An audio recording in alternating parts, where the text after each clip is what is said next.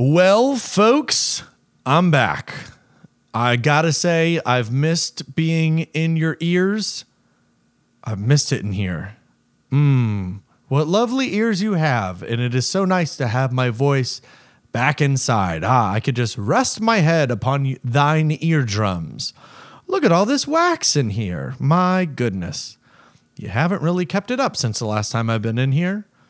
But hey, the podcast is back. I'm so excited to be back in your car or truck with you, if that's where you listen, or joining you for this nice run or stroll that you're on. Or hey, I love cleaning the house with you, or being with you while you're doing the laundry, or sitting on the toilet, or maybe you're on a roller coaster, or maybe you're um, you work for the FBI and you are middle in the middle of investigating a heinous murder and while you're doing that, you decided, hey, let me pop on the newest episode of the Taylor Johnson podcast, wherever or however you're choosing to listen to this. Whatever you're doing while you're listening to this, it's nice to be here with you. Unless you're the one who committed that heinous murder that the FBI is investigating. If you're listening to this while committing a terrible crime, I'm going to have to ask you to stop put on the Joe Rogan podcast or something else. I don't want to be any I don't want to have anything to do with whatever it is that you're doing if it is illegal or dangerous or it's hurting other people. And that is uh, what I am willing to that is the bold stance I'm willing to take. But we're back. This is the Taylor Johnson podcast. I know it's been a while. I know I had to take a hiatus. The world is wild. The world is crazy the long awaited, and probably for some of you, the long forgotten. You completely forgot about this podcast, and that's okay, but we're back now. And since it's been a while, let's just have a refresher. This is the first full length episode that we've had in a while. But now that we're back, it's going to be back until forever. New episodes every other week until the end of the world or I die. But I would, I think it would be cool if I died at the end of the world. That'd be nice if they kind of like synced up like that. That way it would just be a clean break for the podcast. But whichever one comes first, new episodes every other week from now until eternity. Full length episodes with all the elements, with all the bits and pieces. And this being the first episode back, let me give you a little bit of a refresher. Every episode I come on and I ramble for way too long. And then I do a quick check in with my good friend Glendon. Glendon has been my friend since I was in the sixth grade. In fact, uh, or no, maybe seventh grade. It's been a very long time. Glendon was actually my youth pastor for the longest time. And then he abandoned me my junior year, which he doesn't like when I say that, but I just think it's funny to still say it that way. But we have stayed friends ever since then. We talk on the phone almost every single week. And I thought that would be a nice element to add to the podcast. So every week at the beginning of the episode, I give a quick call to my friend Glendon to catch up, to rehash, to finish any, I don't know, outstanding business that we have, whatever it may be. So let's give a call to Glendon.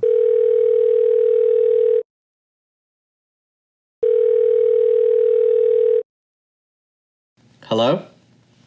Hello, Glendon. What's up, Taylor? Hi, hello, welcome back to the podcast is back. The podcast is back, man. This is great news. I'm happy. Uh, I am too. So, I don't want to talk a lot about coronavirus and what it has done to the world and, you know, everything, but I, I do need to say this. I had a lot of camps that I was going to be speaking at or working at in some capacity. I was going to have um, a couple services, maybe a retreat or a conference of some kind planned from the spring to the end of the summer. I ordered a ton of t shirts with my dumb, terrible picture on them, just the worst picture ever taken as a joke, as a bit, with a bit that I would do in my stand up. So then after the shows, I could sell those shirts. We've talked a lot about it here on the podcast over the weeks as I've purchased these dumb shirts and I've had them. And the plan was that I would sell them at camps, but now I have not had any camps. And so I have over 150 of these shirts in my home, and I don't know the next time I will ever be able to get rid of them. They are now COVID masks. Just cut that part out, fold it over. Your face is my mouth. I that's the that's I don't like that as an advertisement. Oh man. Hi, I'm Taylor Wow. Johnson. My face is your mouth. I think it would be great. Dude, I still need to buy a shirt. I need I need to buy a shirt. Wow. Yeah. Yeah, you do. Everybody does. And then everybody save one for the marathon that we were going to run, but now we aren't. Ugh, No you're right. Training. There's all sorts of updates I have to give. Oh man, we got a lot, a lot of stuff going on. Yeah. Okay. Look, the plans that we had have all fallen apart. This stupid shirt plan went away. Okay. Uh, other plan was a large group of people who listen to the podcast and are a part of the podcast. We were all going to run the Disney Marathon together in January. Um, but nope, that's definitely not happening because uh, since a bunch of other Disney races got canceled uh, that were supposed to be like in the summer and in the fall, a bunch of people were just like, I guess we're all gonna go to the marathon weekend. So like registration Whoa. filled up in two hours the day that it opened up. Wow, I did not know that. Yeah. So I barely made it in. I'm glad I didn't make it in. I mean, I'm glad you made it in, but unfortunately, I did not make it in. Yeah. Well, I made it in, and my mom and my sister made it in. So the Oh, two of them are going to run the half marathon. I'm going to run the full marathon. The plan was I was going to sign up on the first day and then be able to because like last year I I didn't sign up until October. And registration opens in like March. So like hmm. it wasn't a race, you know, it wasn't like a immediate you've got to get in as fast as you can. So I was like, we've got time. I Yeah, time to give out promote, information. in. Yeah. Nope, not this year. But here's the new plan. Here's the new plan. So I'm going to run, this is my second time running the Disney Marathon. I'm going to do it one more time because th- this will be 2021.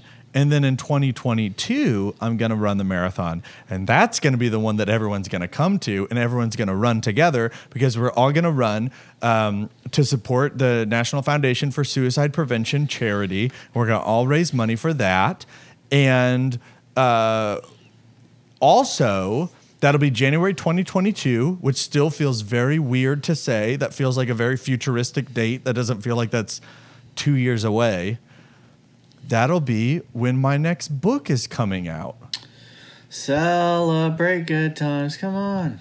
So I will uh, be able to give a book. Well, I, I think it'll come out in February, and everyone who comes to the race, I'll give a copy of the book early, and then we can all promote it and celebrate it together. And and um, so start training now, I'm Glendon. start today. No, tomorrow. Okay, well, um, I will talk to you later, Glendon. All right. Talk to you later, Taylor. All right, bye. Bye.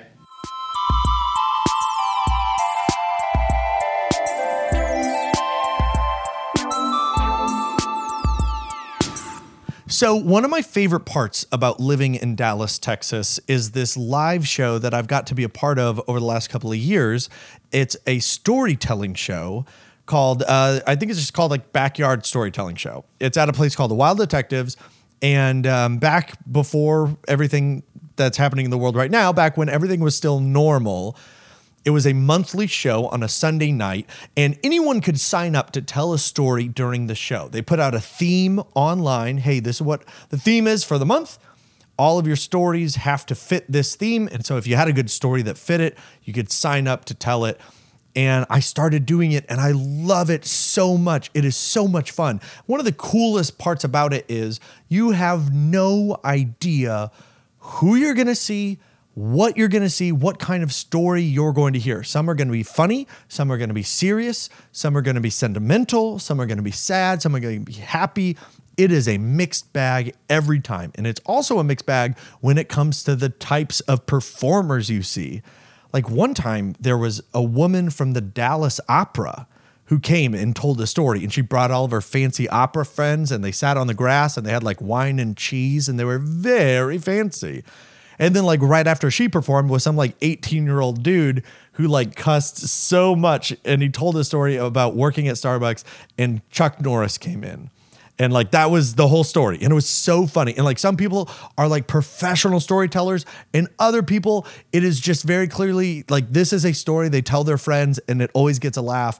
And someone dared them to do this show, and they just got up without any sort of preparation.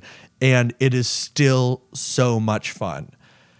And I have been doing this for months and months and coming up with new stories and trying out stories I've done for years and then I see this girl perform who is so good, who is like so good, it makes me mad. Like I am angry at how incredible she is at crafting, at writing, at planning, and then performing a story that like I ugh, I can't I can't even describe it to you without wanting to throw my microphone because of just how good it was. And then I found out that she taught storytelling at a local improv theater. And then I saw her perform a second time, a totally different story that was still just as incredible and just as well crafted. And I kept seeing her time and time again, consistently the best stories of the night, always incredible.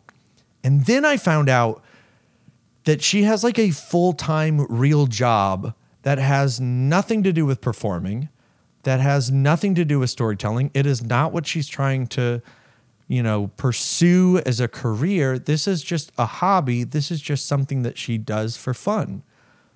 And throughout coronavirus, with everybody getting locked in their homes and not being able to do all the things they normally do, there was a lot of talk online about finding new hobbies, finding new ways to pass the time, stuff to do. And it got me thinking about this performer who is an incredible storyteller just for fun. And I wanted to talk to her about storytelling in general, uh, the craft of performing, and then also specifically like, why do you do this? It's not your job. Every human being is always busy. She's married. So, like, how do you find the time? Why do you find the time? Why are you so good at this? And why is it so important to you? And so that is the conversation that you're about to hear. This is my friend Devin, who is one of the most incredible storytellers I've ever seen in my life. This conversation goes all over the place. There is there were so many surprises to me and I really enjoy this. Devin is so funny and so fun to talk to. I hope you enjoy this conversation with Devin.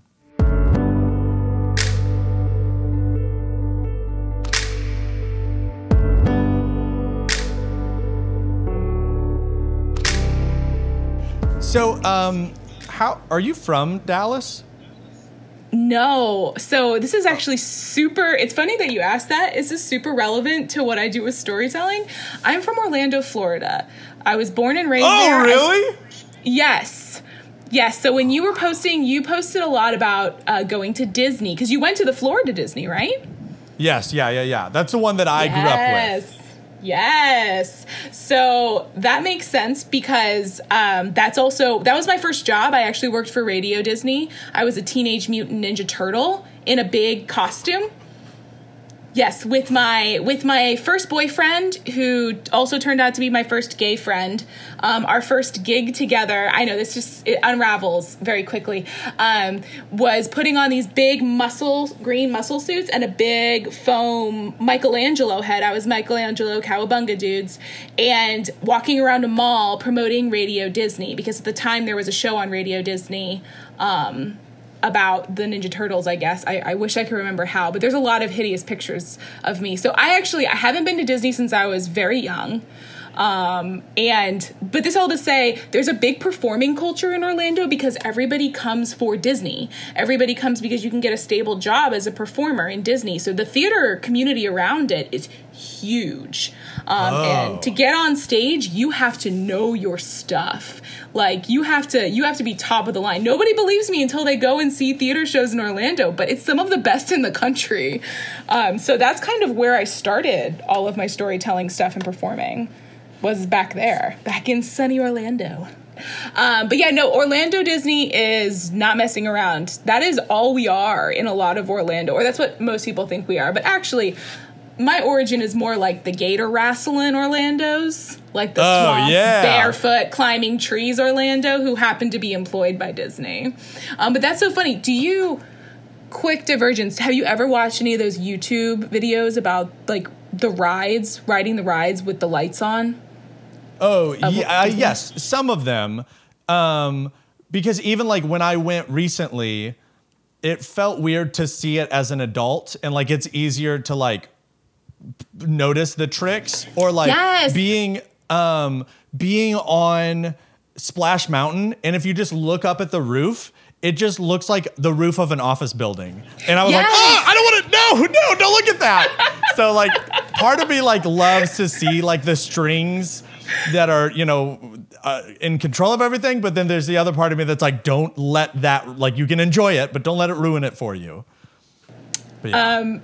I I adore things like that. I don't know what my problem is, but there's something about being immersed in a fantasy that I cannot stand and I have to pick it apart. I think it's I don't know if it's my science background or what it is, but I'm just like I'm to look for the seams in this and I'm to I'm to watch it and I'm to remove myself from this reality and I enjoy it so much more that way.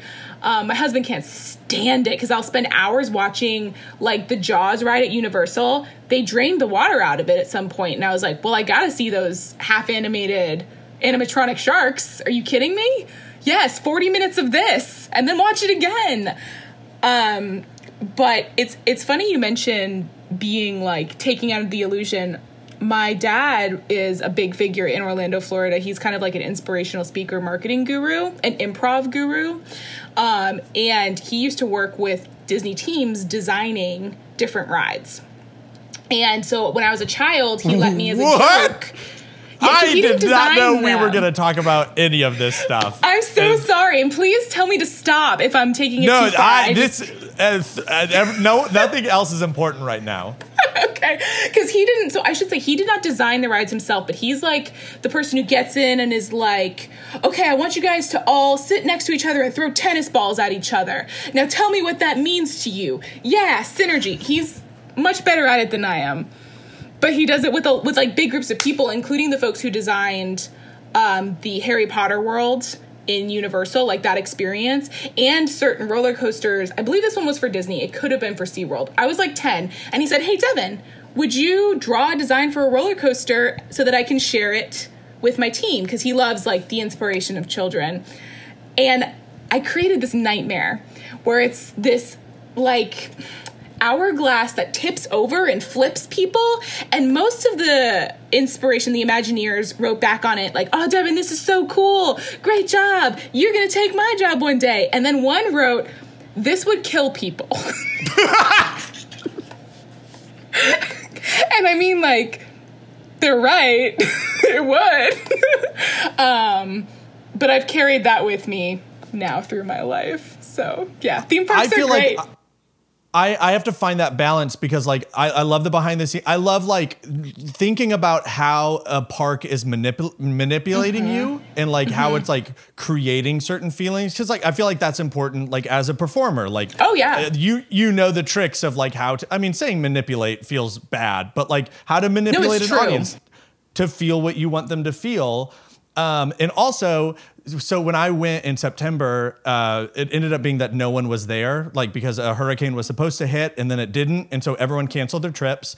So I did every. I, I was there for four days, and I did everything that I wanted to in the first two. So I was just like looking for stuff to do, and I was posting all these pictures, and people like were like really enjoying them. So I was like, I need to get more pictures. So I started meeting characters, which feels it's the weirdest and worst thing in the world. And I just like part of me I just wanted to make them ign- like I wanted them to subtly break the fourth wall. Just like give me some hint that you're a real person. They uh, can't. they can't do it. They won't. It's like they have their families in the back and they're like, if you, Cinderella, if you drop that voice, I swear, your mom gets it. Like Disney, Disney's intense. I actually, it's funny you mentioned from a performer's perspective because I've met lots of performers from Disney and you can tell when a performer has been accepted to Disney versus when they've been accepted to Universal. I could Oh. tell you a Disney performance versus a Universal performance versus somebody who did not make it into either one of them. Like if you put them in a play in front of me, I bet you I could tell you who is in Disney. Disney folks tend to manipulate and I, I will use the word manipulate because that's what you do. You're shaping an environment for people to feel. And they tend to manipulate every environment they're in in a very high energy, positive way. That's what Disney looks for. They want to create a magical experience where you never feel like you're in too much peril. Universal, on the other hand, is like, no, you're going on the Spider Man ride. We're going to make you feel like you're going to fall off of a building. You're going to love it. Just deal. Um, and it's two very different energies. And I always am, I use my Disney background when I am doing public speaking, but not in my own voice. So, like, if I'm giving a scientific presentation to a group of kids, that's Disney Devin. And I actually call her that. I'm like, that's Disney Devin. Um, and my friends make fun of me. But when I'm going up on stage to give a performance, it's a little more.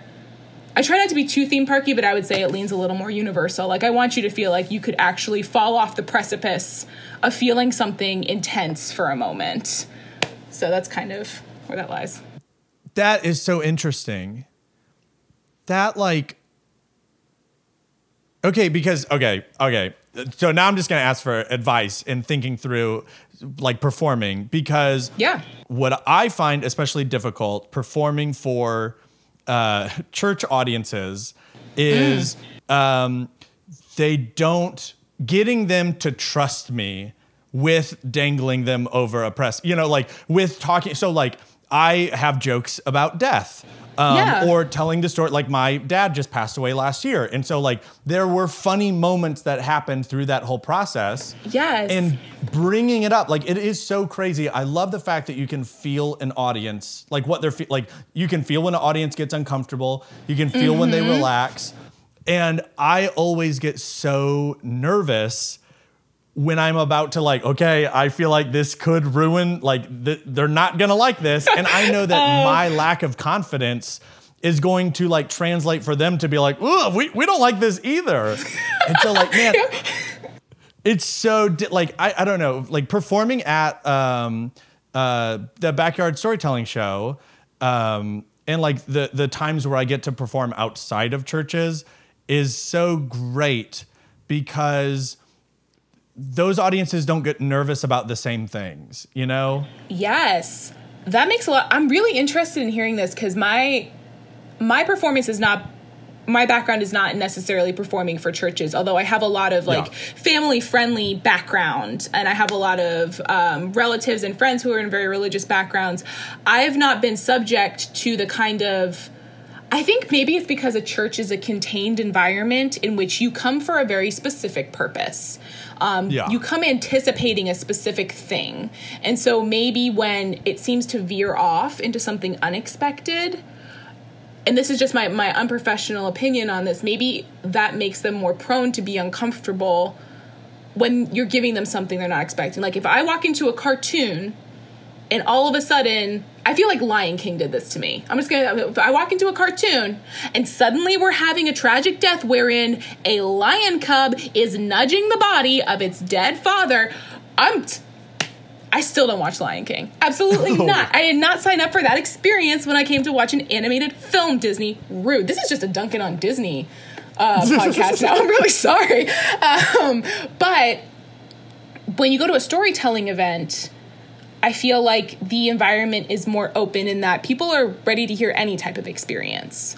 And so they're a little more prepared to take in something new. So, what I want to know from your experience, because you're actually an extremely experienced performer in a lot of different realms, um, how do you know when you're losing the audience? Or not losing, but making them feel like they're at risk in a way that you don't like?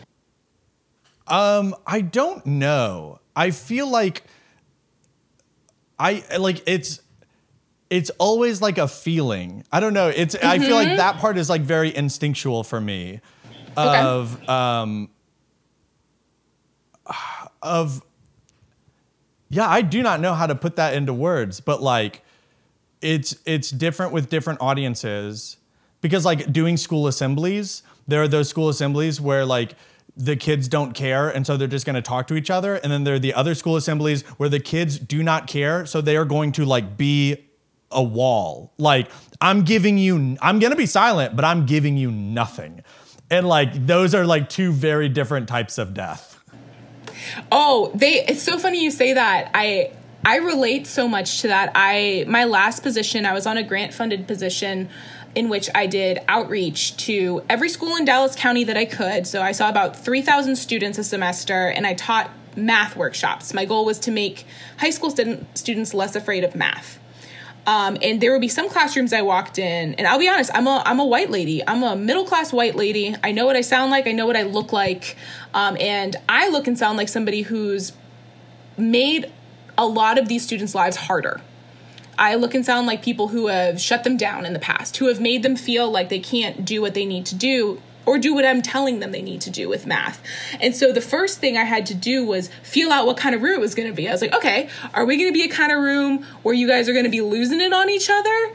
Because that tone that I would take in the presentation would be very different from the one where they walled off. And I'll tell you, the walled off is the worst. My worst. Yes. I don't know. If, have you ever eaten it during one of those presentations? Just like totally like fell on your face. in Texarkana, uh, in Texarkana, one school in particular, it was and it was so packed full of students. Like there were so many kids in the gymnasium, and it was just like just just keep going, just get to the end, just get to the end, because it was yeah, and it was the worst. it's I I actually in my worst moment, I've never done this before. I completely broke fourth wall and I said, "Guys, I'm trying so hard right now." Oh. Do you know how hard it is to get up here and be fun?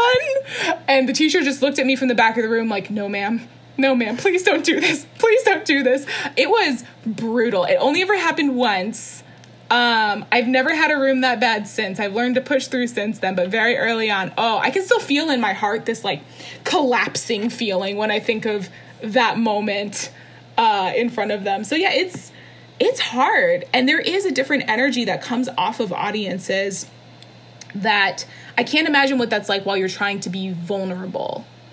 I've been fortunate to have never faced that in storytelling, but in a very vulnerable environment like a church, I'm sure that presents a, a struggle in how vulnerable do you do you always go as deep and vulnerable as you had planned to go if they if it feels like you're losing So them? that's what's that's what's weird about churches is that um, when I'm performing in front of older people who are usually more conservative and more um, difficult to make laugh, I have to be serious for the first two minutes to let them know like I'm a good-hearted boy who is not bad, and I have to give like a little bit of like my heart to them, and so then they will like okay, we can we can trust this guy. So if I do, if I'm serious up top, then I can like be funny the rest of the time. Whereas like with, um, if I'm in front of like students, it's I have to be funny to win over the re- ability to like be serious at the end.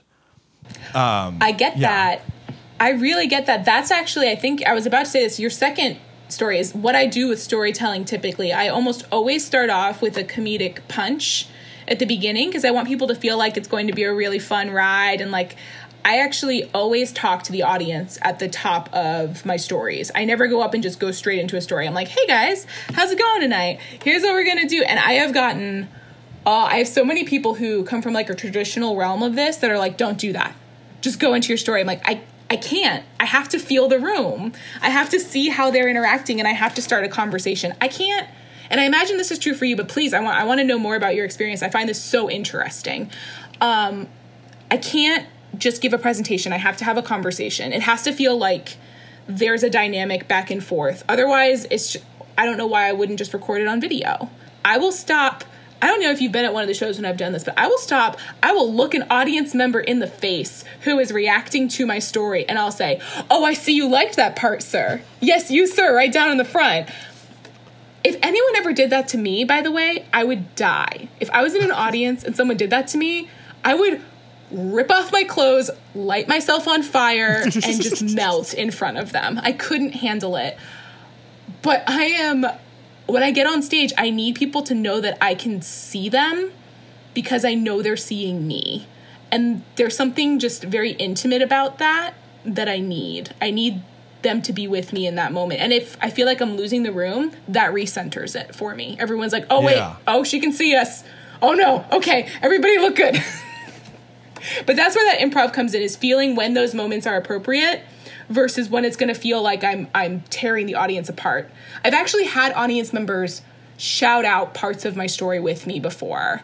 I conducted the audience like a chorus once um, during Oh, one of my stories. I think I was there. I know No, that. that was a different one. I made them be my dad in that one. This is like a bad Oh. therapy. This oh. sounds this sounds like a bad therapy experiment or like a hallucination.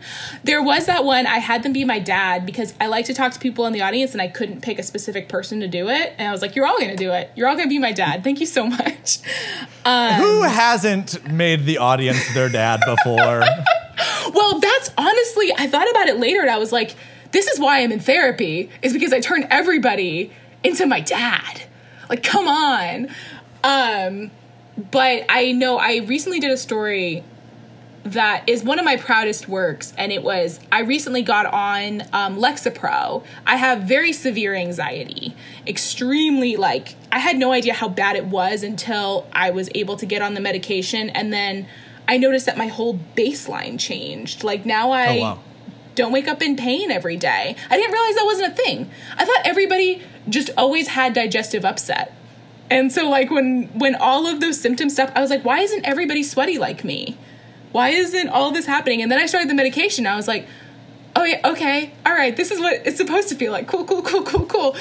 Um, but I conducted the audience as my head during my anxiety. So I put all of my anxieties and I had them shout them out to me, and I conducted them like a chorus. And then when the medicine kicked in in the story, I cut it. And it was so deeply strange, but I had so many, and I, I did not know if it was going to work. When I tried it in rehearsal, it felt like the worst thing in the world. My friends were like, What are you doing? This is wild. Because I work with a team of people uh, from Getting It Storytelling, and we give each other feedback. And then I did it, and the tech got into it. He was flickering the lights. Like, he, everybody, like, in the room, I didn't expect the, I didn't expect them to shout at the top of their lungs. I thought I'd get a half, a half, like, gutted, like, yeah, yeah. No, they were screaming. They were in it. Um, and I started crying. Like, it was a horrible, like, nightmarish experience. But then when it cut, and I just quietly said to them, and I was like, and then I woke up and I didn't hear anything. And the room, you could hear a pin drop in that room. I had more people come up to me crying after that show than any show I've done before. Um, and I think it was because I made them be my head. I love that. And like I love like just that like experimental stuff and this and the stuff like really taking advantage of what you can do in a live performance that you could not do anywhere else ever. Yes. Um that is really cool. Um, but I, I've left something out I feel like I should say. The what I think stuck with me about storytelling beyond any other of the of the theater things that I've been offered the opportunity to do is it is the opportunity to write and shape and polish something that is organic to you, which I don't feel like the other mediums, improv or stand up, kind of let you be as true to your lived experience as storytelling does. Um, because you have to, you're not expected to edit it beyond shaping it into a story and storytelling. Like it can give you any emotion you need to in storytelling. Um, and also, I'm I like to mix humor and anger and humor and sadness. I like to have if I don't have both of those in one of my stories, it doesn't feel balanced at all. Um, and stand up unless you're doing Hannah Gadsby's Nanette, um, which I would contend is a storytelling show, by the way, not a stand up show, but we can argue that later. Um, you don't really get the opportunity to do that like salty sweet type of a situation, or maybe you do. Maybe I'm maybe I'm missing it. I mean, I feel like if you are doing, I, like doing open mics or like trying to get you know break into the scene, I feel like it's impossible to do. But like, I, I would say, I don't know. I feel like more and more of the like one person show type. Um, like Nanette is like the most extreme example, but I think there's a little bit in like what Birbiglia does, like at the end of Yeah, his shows okay. um, and like Neal Brennan's Three Mics. Um, but uh, yeah, I mean, like, it, and and that's like such a small niche, especially in America. Like over in Europe, like oh, every show is like sad and angry and funny. But yeah, it's I mean, yeah, it's so much harder, and that's why I, that's why I feel like I'm drawn to the storytelling shows too. Is that like it doesn't have to be like punchline, punchline, punchline the whole time. That like you can get uncomfortable and get sad. Well, one of your stories that's always stuck with me, and my husband and I actually reference this a lot when we talk about storytelling. He's he's kind of he's from Orlando too, so he's my guiding light for quality. I'm like, was that good? And he'll just tell me if it was good or not. Um, but we both agreed. You told a story about your mental health at one of the backyard story nights, and it stuck with me because it was the most vulnerable and relatable thing I've seen on stage in a while without it being what I like to call forced therapy. When I taught my students, there was a lot of like, this is my chance to use all of you as my therapists, which is actually a form of not seeking consent in a relationship. Um, there, there needs to be some consent for that emotional back and forth. That's that's something I used to hate teaching storytelling because I didn't know that language yet, and I had to say, this isn't this is a safe space for you to share, but this is not a safe space for you to bring out everything you've ever had and throw it at us. I need you to shape it and to think about how you're doing it. And you did that in such an effective way, and you are very polished when you were on stage not in an unapproachable way but you you can tell like you you're in control of the situation um which is appreciated and i i don't see that in a lot of young performers. Um and that was something that really struck me about why storytelling is important. It's you can take something as hard as this but you can polish it into something that is fun and funny and relatable and heartbreaking. So I think one of the main one of the main reasons I did want to talk to you about like storytelling and what you do is that this isn't your full-time job. Like this No. isn't something that you're pursuing to like make a name out of and to get your paycheck from doing this and yet it's mm-hmm. something that you're passionate about that you care about that you have like taught classes on and that you put so much thought and effort into this creating these experiences but like you're not trying to become famous from it and like what like what why do, I don't I don't I don't know even how to ask a question about it. Like like I don't want to just be like, why do you do that? Because that no feels it's like stu- fine but- that's no that's fair yeah. Why why is it important to you to keep doing this? Yeah, and I'm I'm an educator by the way, so no question you ask me is going to be like, "Oh, Taylor, oh, what a dumb question." Um, but so I didn't for a really long time. I left theater. I kind of had my dream crushed a little bit when I was getting ready to go to college. I got into a really fancy theater school for performing, and we couldn't afford to send me there. And my parents very wisely told me that I shouldn't take out loans to go there. I could get free in state education. And so I rebelled and swung the opposite way. And I said, Well, good, then I'm going to do science. Take that, mom and dad you're gonna regret this when I'm really good at science. I know it's it was a great plan, ten out of ten. Um, and I didn't perform for about seven, no, maybe nine years. Like I, I just stopped, and I did a lot of public speaking. I did outreach, and I so I got really good at reading a room and being myself in front of an audience, which I had never done before. Um, but when I was in college, my professors noticed that of all the bio kids, I was really loud. And when I gave presentations, I like made an episode of Keeping Up with the Kardashians, but I called it Keeping Up with the Cnidarians, which is like jellyfish. And my professors noticed that and they were like, What is first of all, what is wrong with you? Second of all, what are we gonna do with you? Because you don't you're not a pre-med kid, you're not a lab kid, you're a lot. What can we do? Um, and so they helped me get an internship with National Public Radio up in Washington, D.C., where I got better at writing and I got better at researching.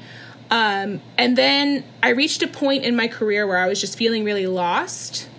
And I saw an opportunity to meet new people in Dallas because I didn't have a lot of friends here. And storytelling was the shortest class that this program offered. I'd always found my friends through theater class. So it was the shortest one, it was the least expensive one. And I was like, all right, we're doing it. We're going in. And I met my incredible mentor, Julia Cotton. Um, she runs Getting It. She's the most gifted storyteller I've ever met in my entire life. And uh, she basically said, You need to keep doing this. You need to teach. Let's go. Um, so that's a long way of saying I found my friends through this venue. I feel at home on a stage, and I feel like I am more wholly myself as a person when I do theater but I didn't expect to find storytelling. I didn't I didn't expect that that would be a thing. And actually, I'm notorious for taking on too much. Uh, that is my my mo. I don't know if that's something you experience, but when you're a performer and you come up in that, you are often afraid to say no to anything because when will another opportunity show up? Do you ever Yeah. experience that? Oh yeah, yeah, yeah, yeah. You have to take anything and everything that comes your way, and sometimes it's the overcommitment of time, and then sometimes it's you've committed to a show that it turns out you knew when you said yes to it, it will not be good because it is Yes. just you know going to be like, hey, come do comedy at a birthday party. Like I've done oh, that Oh once. gosh. I did that once, and uh, it was when I was like first starting out, and they were like, "Just don't do any like bathroom humor." And when I was starting out, that's all that I had, and so Oh, no. um, I was just trying to fill time, and it was a surprise birthday. It was really bad. It was terrible, and uh, How- so yeah, I've had to start, learn to say no. How big of a crowd was that? It was maybe thirty people. Um, but they weren't like sitting down to listen to me. It was like, No. uh, the table of food is open. So like the table of food was right in front of the stage. So people were like getting little cheeses and getting little crackers and then returning to their seats. And everyone was milling about as I was on stage. And it was terrible. That's a nightmare. That's th- I've had nightmares like that. That's a nightmare. Uh, what so like how how i guess is it just like you you knew that it's important to you that like feeling fulfilled and like uh, feeling whole from doing theater. So like that makes it easier for you to make time for it. Because i feel like that's probably the biggest reason why most people don't have a hobby or most people don't have that like thing that the creative thing or self-expression thing. It's just like everyone just says like i don't have time you know? Right. I I think for me, yes, I got very lucky in that I was raised in a way that you are always expected to do something outside of work or school. You gotta. You gotta enrich your skills. You gotta build a wide variety of skills. And my my reasoning, my thought in my entire like process of life is the more skills you can develop, the better suited you will be to every situation you're going to be in. I like that's such a survivalist way of thinking about it. Like I'm doomsday bunker prepping my skill sets.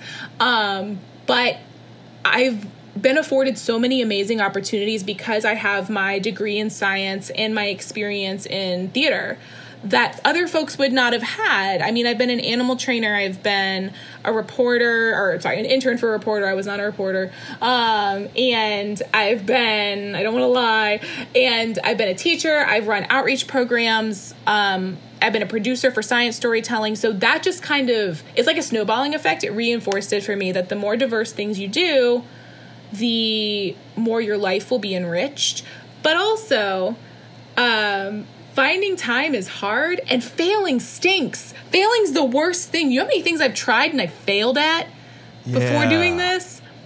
They put me in a soccer team, Taylor. They put me in a so- my parents put me in a soccer team. They were like, "She's small and beefy. She's gonna be an athlete." Mm-mm, just Italian, not an athlete. so I there's actually my parents have uh, a memory of me on the soccer field. I was on the blue team, um, which obviously I should have been on the red team. But anyways, uh, they.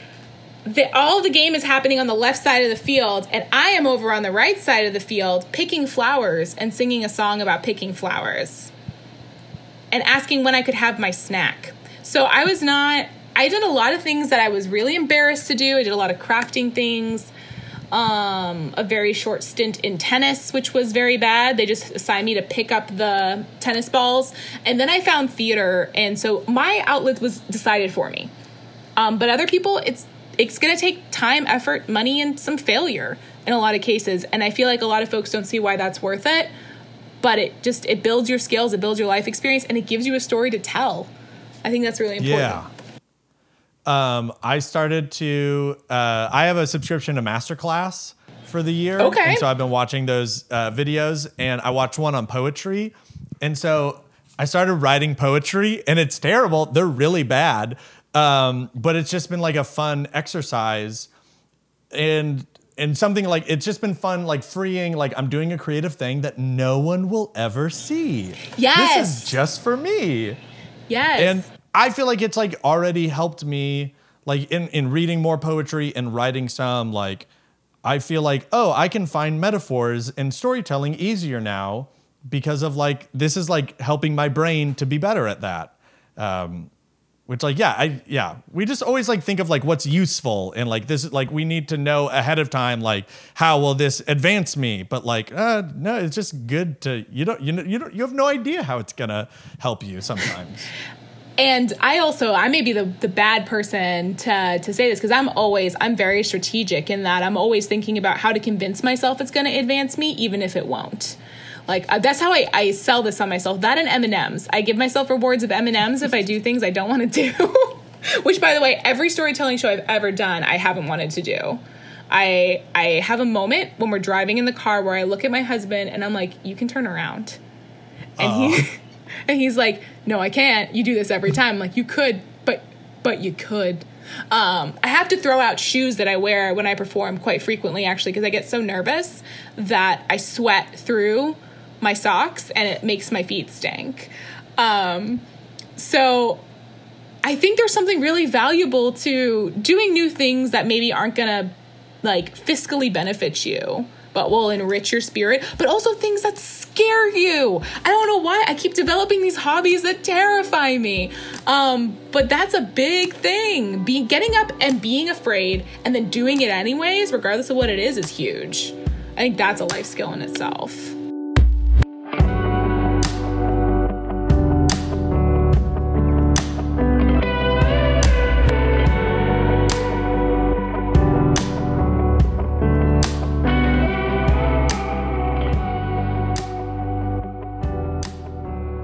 There are so many things that Devin said in that conversation that I absolutely love. I love the idea of like always looking for things to better yourself, but looking outside of like outside of what you're used to, outside of what you're doing for work, finding things that are so far away from that because it it just might surprise you how it feeds back into the things that you do with your life and then also just looking for things that scare you and how important it is to intentionally push yourself outside of your comfort zone.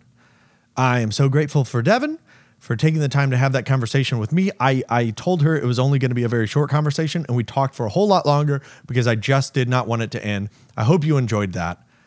And now we'll transition into the last segment of the podcast. It's been a while. I know you might have forgotten all about this. At the end of every episode, uh, because usually the conversations, the interviews that we have are, are, are sometimes over more serious, more vulnerable, more emotional topics. I always want to end with something a little more lighthearted.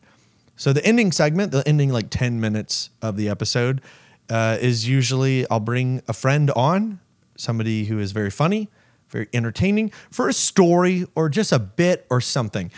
And this week, I am bringing back my friend Laban Massey because Laban and I are both very awkward people, very socially uncomfortable everywhere. And over a couple of episodes, we would bring different scenarios to each other, real life scenarios that we have experienced, to try to see if the other person can help us figure out how do we handle this awkward, awkward situation. And usually involves us trying to role play out possible solutions, and it never works and it is never helpful, but hopefully it's entertaining. Because this week I am bringing a real life scenario to Laban to see if he can help me figure it out. Hope you enjoy.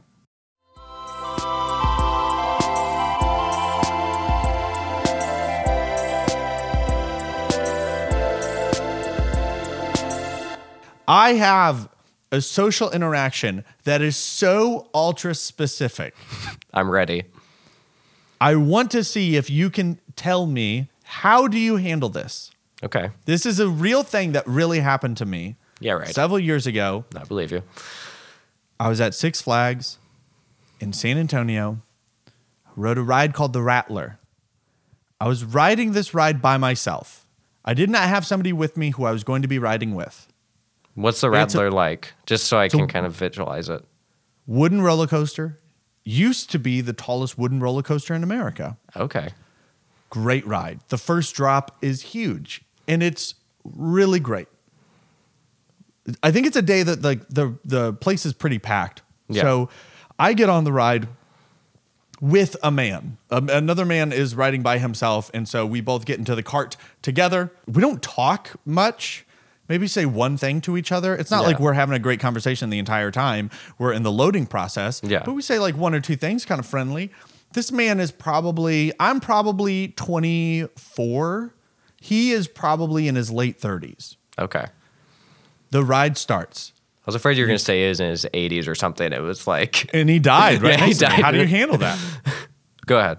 So the ride starts. We come out of the little uh, opening area. You go down a hill, and then you go up the first hill with the chain and the. Yes. You go all the way up. We get to the top. Everybody raises their hands. I raise my hands. The man raises his hands too. We go down the first hill. Halfway down the first hill, I am not lying when I say that we both have our arms up and the man reaches over and grabs my hand. and I go, and I pull my hands down immediately. And I do not look at him the rest of the ride because this man who was like laughing and giggly and grabbed my hand, I I am I do not look over anywhere near him the rest of the ride. And I'm just like, what just happened? What just happened? What just happened? And then we get off the ride and I don't look at him and I just run away. You left the park. I left the park. I I'm done. moved. I left San Antonio. My name changed. I used to be, I I used to have a different identity. No. Is there a way I could have confronted this man about grabbing my hand? Hmm. Because do you, do you think there's any way that grabbing the hand was an accident? It was a grab. He like grabbed it. So it was it was like he was trying grasped. to hold my hand, not a not a graze, not a bump. He grabbed my hand. I think we probably should role play. Okay, all right, Okay, yeah, I'll be the I'll be the 30 year old man. okay, all right. So where do you want to start? Just us getting in, or No, no. I think let's let's roll uh, like let's say that I don't say anything during the rest of the roller coaster, but now the ride has stopped. Okay. we're back at home base. Okay, knee gut reaction. What do I do? How do I handle this? What if I really did want to confront this person? What do I say? We pull into the station, and I would go. Did you just try to hold my hand? yeah, I got scared. Oh, okay. Yeah, this is Well, my. that was kind of weird, man. That kind of freaked me out. well, it was just like there was a lot of I had a lot of adrenaline, and I was like, this is my favorite roller coaster at this park. So Do you hold everyone's hand that you ride with? Yeah, You should warn them. You should say, "Hey, by the way, I'm about to hold your hand." here, let me. You want to go ride another ride with me? No. okay, let's try. Like, you, you be me. You be me. Okay, I'm alright. the 30 year old man. I made the 30 year old a little bit too weird. Yeah, well, I mean, he But he could say anything. He grabbed he grabbed my hand on a roller coaster. he's not. It's not like he's going to be the most mild mannered man. No. There is something strange going on. Okay, all right. I'll be you in this situation. Okay, we pull into the station. All right. Hey, uh, did you grab my hand while we were rolling, riding the roller coaster? Huh? I think you when I put my when we both put our hands up during like the big drop. I mean, it was a great drop, but I think you grabbed my hand. I was just like, that was really weird. Oh no, I didn't. I'm pretty sure you did. Uh, no, man. I think you try to grab my hand. Why are you denying this? Dude, hey man, this guy's trying to grab my hand. hey everybody, this guy's a pervert, dude. Hey, stop. Security, can we get this pervert off this ride? No, I love this ride. This is my favorite ride here. He keeps talking about how great the drop was, and then he tried to hold my hand. No. And then you go to jail. Yeah. Shoot. Okay. There- There's no, yeah, because basically lying gets you out of most situations. When it's just your word against someone else. Because, yeah, if I'm like, hey, man, did you try to grab my hand? You could just be like, nope. if you "Oh, said, well, or if you just immediately said sorry, like sorry, I didn't mean to do that. Sorry, I thought you were my wife. Yeah. sorry, I forgot you were there. I think you could. I think you could get away with that. Like, I don't think you would think it's as weird if he was just like, "Yeah, I'm really sorry about that." If he just immediately apologized, then it's like, "Oh, okay." Is that the is that the way to do more weird things in public? Probably, uh, yeah. If you just because then it looks like you're being sincere at least. So just like any weird thing you want to do in public, you can probably get away with it as long as you apologize right afterwards. Yes, it's a. It's Okay. we found the loophole. Yes, yes. Just be quick to apologize. like, because I would. That's like when you run into someone like on accident, you just immediately apologize. Oh, sorry. Yeah. So if he like, if he would have grabbed your hand, you guys wouldn't have said anything afterwards, and be like, hey, or if you would have been like, hey, did you grab my hand when we were on there? He's like, oh, I'm sorry. Like that was just a knee jerk reaction. Yeah, sorry. I didn't mean to do that. I didn't mean to grab your hand and start kissing it. And that was so weird. I don't even know what that was. I'm so sorry. I didn't mean to firmly grasp it. Is this what it's like to be a woman in 2019? this is terrible. Dude, I've had a few situations like that. Like I once had a doctor that I- she, uh, she I swear she was flirting with me every time I would go to see her, and it made me so uncomfortable. I didn't want to go to the doctor anymore, and I was just like, "Is it? Is this a small taste of what it's like to be a woman that you can't go certain places because dudes are always trying to flirt with you, and it makes you so uncomfortable? And like, you can't just say something. You No. can't just be like, "Hey, stop flirting with me." I can't say that to my doctor because then she could be like, "What are you talking about? I'm not flirting with you. I'm just Why being are a you doctor." weird?" yeah, this is how doctors act. And I'd be like, "Ugh," and then there's no good way out. No, there's no way of. We need to pray for women. It's tough. It's hard. Dudes are weird, man. They suck. As one, not a fan. So wait, we, we we'll go and say this. I mean, we've ridden a roller coaster together. So if I grabbed your hand on a roller coaster, how would you confront me? I feel like it would be less pressure. That I could just be like, "What the heck? Did you just try to grab my hand? Why'd you do that?" I think yeah, I would immediately get off and tell everybody else in the group, "Laban just tried to grab my hand." I'd be like, it was f- funny. That's all I would say. It's hilarious though. This is what it's like to be a girl. Just guys later like, "No, dude, I was joking. It was a joke." The DM I sent you was a joke. I'm just When I- being funny. When I confessed my love to you, that was just me joking with you. Dude, that was a wrong number. My friend took my phone. That wasn't me. I just accidentally sent you're hot. It was an accident. I meant to say that you're nice or you're cool. you got to believe me, it was autocorrect. There's no way out of this.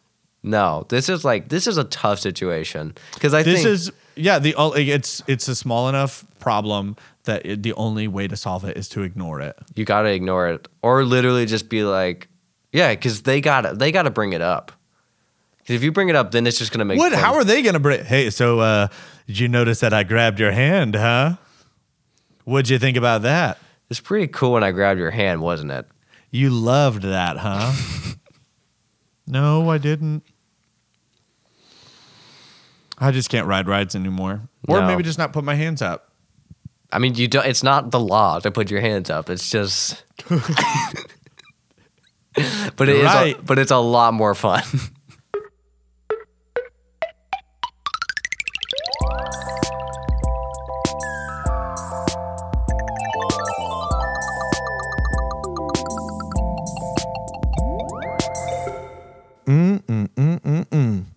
Doesn't it feel good to be at the end of another episode of the Taylor Johnson podcast? It has been too long, and I have missed you, and I hope that you have missed me too. I'm excited to be back. Every other week, a new episode from now until eternity. I have been putting together different interviews that I'm going to get recorded so that I could have a huge backlog of interviews that will, you know, sustain me forever. And I am really, really excited about some of the interviews that I have coming up, the conversations that I'm going to have. I am really interested in what they're going to be about. So uh, look forward to that. Make sure you rate and review, subscribe, tell a friend, whatever it is that you can do in your power to share this with the world. I don't know why I'm talking like this. I hate it. Um, that's the end. I want to thank Jordan Combs and Lucky Star for the use of their songs in the episode. I want to thank you for listening. That's it. That's the end. I'll see you in two weeks. Find a hobby. Do something that scares you.